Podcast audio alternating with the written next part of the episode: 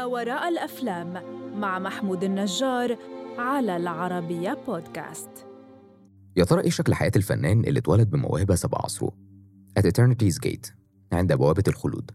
الفيلم اللي بيحمل اسم آخر لوحة لفينسنت فان جوه أو فينسنت فان جوخ باللغة الهولندية مسقط رأسه وبلده الأم وبيحكي قصة حياة فينسنت. كأنها لوحة بيغلب عليها دايما وطول الوقت اللون الأزرق واللي بيأكد على حزن وتعاسة فينسنت والتعليقات القاسية اللي عاش طول عمره يسمعها بس عمره ما سمعها فعلا. أهلا بيك في حلقة جديدة من بودكاست ما وراء الأفلام. أنا محمود النجار والنهاردة أحكي لك عن ما وراء At Eternity's Gate. I just want to be one of them. أنا بس عايز أبقى واحد منهم.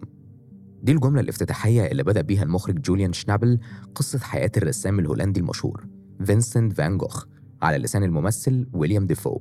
الممثل اللي بيلعب دور البطل علشان يوضح مدى وحدة فينسنت وبيبدأ الفيلم.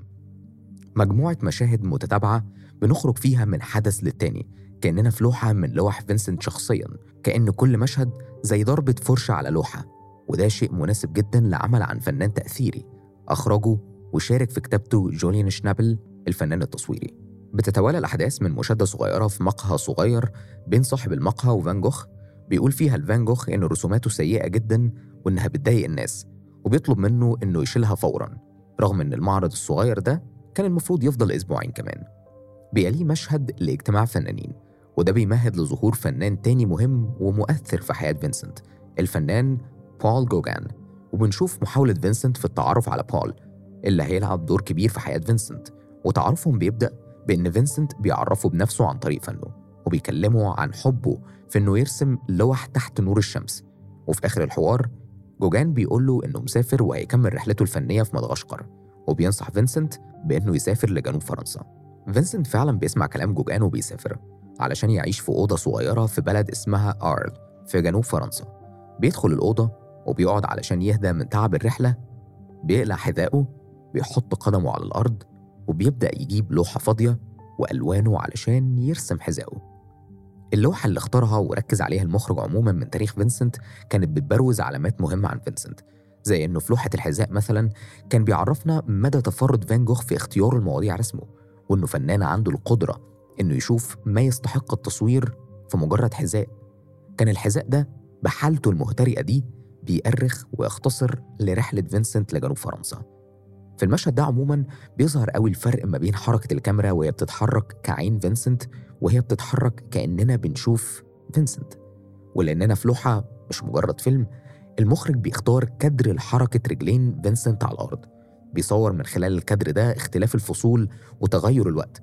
فبنبدأ بفينسنت في حقل رمادي دبلان وبعدين بيبدأ يتحرك والأرض بتتبدل تحت رجليه من رمادي لأصفر لأخضر.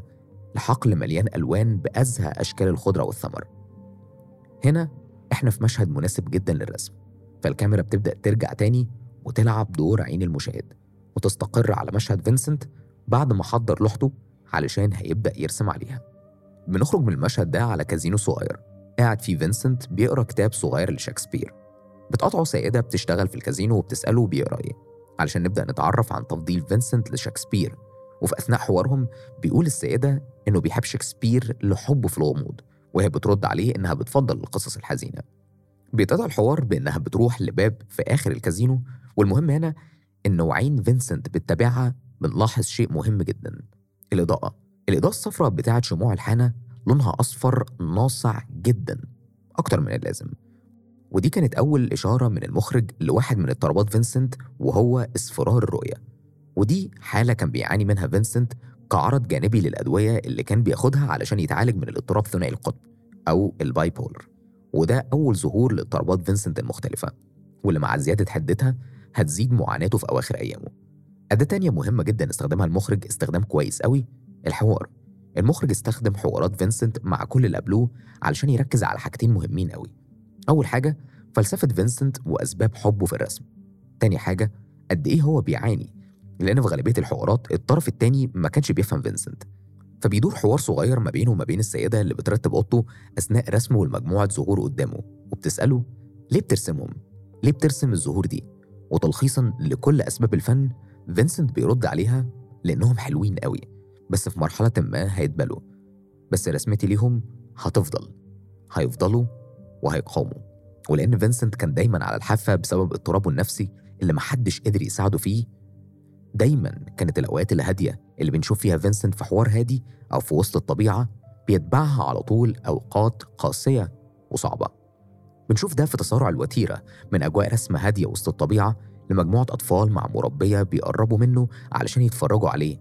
بيضايقوه والمربية بتاعتهم بتزعق لهم لأنها شايفة إنه رسمه سيء وصولا أخيرا بعد المطاردة دي لأن هو مروح بيته فبيقابله طفل تاني بيرمي عليه طوبة وبيضايقه. وهنا الوضع بيوصل لأقصى حاجة لأنه يتشابك معاه علشان ينتهي به الأمر في الجناح النفسي لمستشفى ما.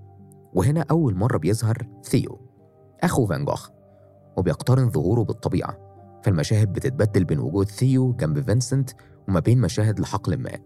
ثيو والطبيعة هم مساحة هدوء فينسنت الوحيدة. ثيو بيسأله عن اللي حصل ليه وإزاي الموضوع خلص هنا؟ فينسنت بيقول له معرفش أو مش فاكر وإن كل اللي يعرفه إنهم بيقولوا إنه بيجري في الشوارع بيصرخ وبيحاول يخوف الأطفال إنما هو ما عندوش أي فكرة هو هنا ليه. وعشان ثيو ما يقدرش للأسف إنه يفضل جنب أخوه وعشان عارف إن سبب تدهور حالته دايما بيبقى وحدته ثيو بيبعت لبول جوجان بيطلب منه إن هو يروح فرنسا ويفضل جنب أخوه كصديق وزميل فني علشان يؤنس وحدته وإن ثيو هيشتري منه لوحة كل شهر في مقابل ده. جوجان بيلبي الدعوة فعلا وبيروح لفرنسا وبيظهر في مشهد حواري بيجمعه بفينسنت والحوار هنا بيركز على الفروق الفلسفية والفنية ما بين فينسنت وما بين جوجان. فينسنت بيأكد على شيء مهم جدا إنه بيرسم رؤيته هو للعالم مش بيرسم العالم.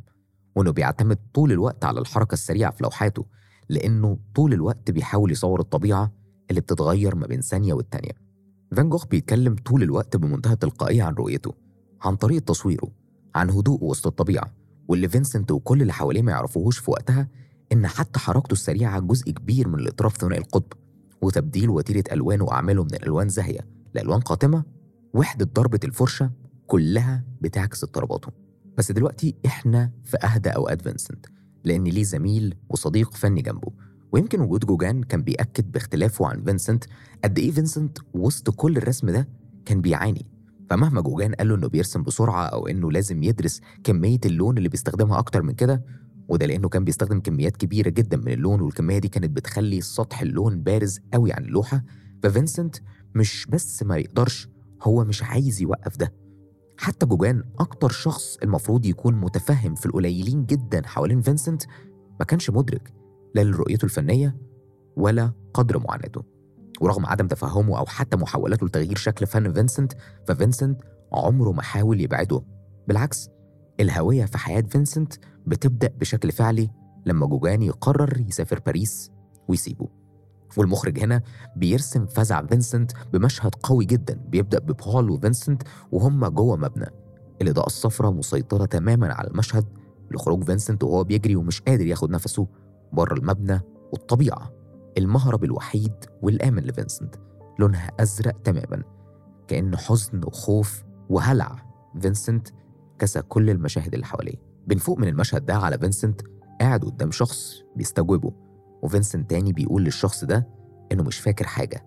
بس المرة دي فينسنت بعد حادثته الشهيرة وقاعد قدام الشخص ده من غير ودنه بنعرف بعدين إن الشخص ده هو دكتور راي واللي هيبقى الصديق الجديد لفينسنت وفي نفس الوقت الشخص اللي بيرعاه لأنه بسبب وجوده وحواره المستمر مع فينسنت هيخضع للعلاج في مصحة سانت ريمي في فرنسا. بعد كده بنشوف مشهد أقرب للهروب والمشهد لونه أصفر مش مجرد إضاءات صفراء وحاجة المرة دي لأ دي كانت إشارة قرب للنهاية من المخرج. فينسنت هيمر بمصحات مختلفة لآخر وقت في حياته. كان بيحاول يفضل ويتعالج ما كانش حابب أبدا معاناته وطول الوقت كان بيحاول كان بيحاول يهدى بالطبيعة بالرسم برسائل لأخوه. المهم إنه ما كانش حابب أبدا يبقى شخص سيء أو إنه يبطل رسم. بنشوفه في حوار أخير مع ثيو بعد السماح ليه بالخروج من آخر مصحة وفي الحوار ده الهلاوس بتزيد كلامه بيتعاد وكل شيء حواليه بيدور وبيسأل لأول مرة. Do you Theo think I'm a good painter؟ وهنا إحنا خلاص في النهاية. وكإشراقة أخيرة لفينسنت صاحب الألوان الزاهية والحياة التعيسة بيظهر قدام شخص جديد بحوار أخير وهو بيرسم الشخص ده اللي بنعرف إنه الدكتور الخاص بيه بيكلمه عن فنه وعن الألم وعن إنه خلاص ما عادش عايز يتعلم وما عادش عايز يعلم الناس إزاي تشوف العالم. المخرج اختار مشهد نهاية لحياة فينسنت مش واضح بما يكفي علشان يأكد الغموض حوالين موته في الواقع. بيبدأ بشابين بيطاردوا بعض وفي مسدس وبنسمع صوت طلقة.